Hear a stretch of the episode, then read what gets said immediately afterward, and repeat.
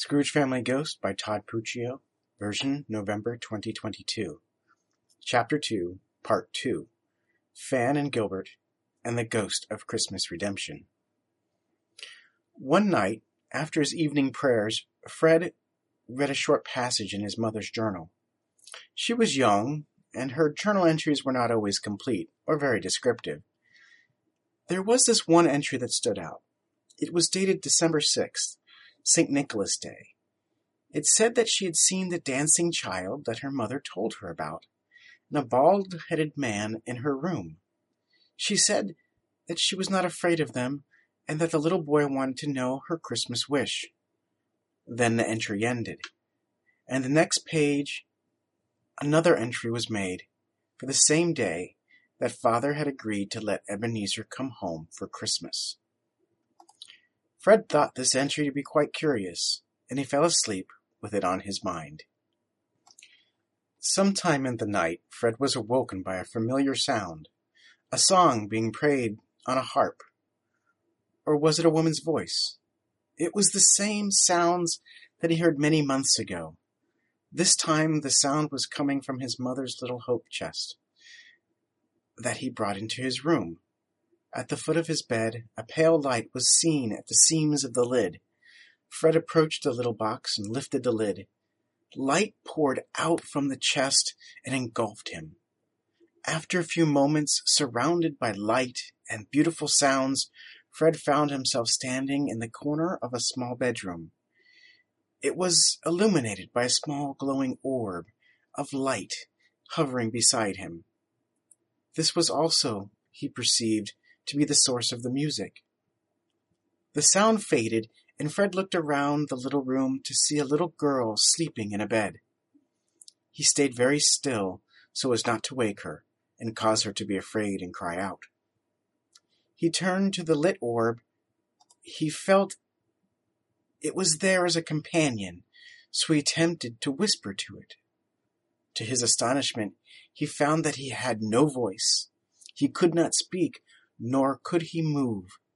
His heart was at peace. He felt no fear. It occurred to him that this ghostly little orb brought him there to be a witness. The sounds of a giggling child were heard at the door of the room. A spectral figure of a toddler apparated, crawling through the doorway.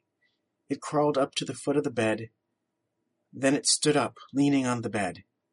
The little boy giggled some more and began to play with the little girl's toes. She began to laugh in her sleep and then woke up, quite gently, and looked down to her feet to see the little boy playing with her toes. "Hello, little boy," she asked. "Where are you from?" The toddler looked into her eyes as if it was speaking to her soul to soul, and it was, for Fred heard the voice of a little boy in his own mind. "Hello, little fan. Do you know who I am?" "Yes, I think so," Fran replied. "Are you the ghost my mother danced with at Christmas? The little ghost of Christmas wishes?" "Yes. Will you dance with me? And I will bring you a Christmas wish." Fran sat up on her knees in the bed and helped the boy climb up with her. They began to dance on the bed together. Fran began to hum and sing the familiar song. They danced for several minutes and then collapsed on the bed together. The boy climbed up halfway onto Fan's chest and looked into her eyes. "What is your Christmas wish?" Fan pleaded, "Oh, ghost of Christmas wishes, I wish that my brother Ebenezer could come home again, and our little family could celebrate Christmas like we used to before my mother died." The toddler giggled and then turned its gaze to the door. Another spectral figure emerged through the door, a tall English gentleman. His clothes were that of a 40-ish country landlord, long nose and a noble chin. Fred could not guess the color of his hair or eyes. A spirit, as you know, is mostly pale white where you can see it, and somewhat transparent where you cannot see it. Its most distinct feature was that it was bald. He did not smile, and yet there was no menace about him. He walked into the room with a graceful gait, like a butler of the royal family. He locked eyes with the toddler on the bed and then turned around and walked out of the room in the same way he walked in. The little child crawled up into the arms of the little girl that was now on her back. She hugged the small boy as she looked into his eyes. "Pray for them both," was the message that Fred heard in his mind from the boy. Fan hugged the little boy again and said, "Yes, I will pray for them both every day." He kissed her on the cheek and then vanished. Fred wanted to reach out and go to the bed of the little girl. He knew this now to be his young mother. He wanted to hug her and kiss her, but he could not move. In his frustration, he turned to the orb as a tear formed in the corner of his eye. The orb moved. It hovered over the little girl, who had quickly fallen asleep.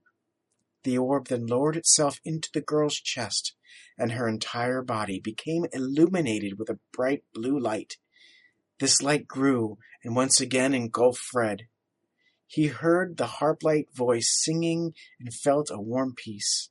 He felt loved and hugged by the spirits surrounding him. And then he found himself sitting at the foot of his own bed, looking into his mother's hope chest. He closed it, crawled back under his sheets, and fell quickly to sleep, feeling the love of his mother watching over him. The next morning, Fred remembered every detail of his vision, but he did not completely understand what it all meant. He kept it close to his heart and mind until he could one day hopefully understand.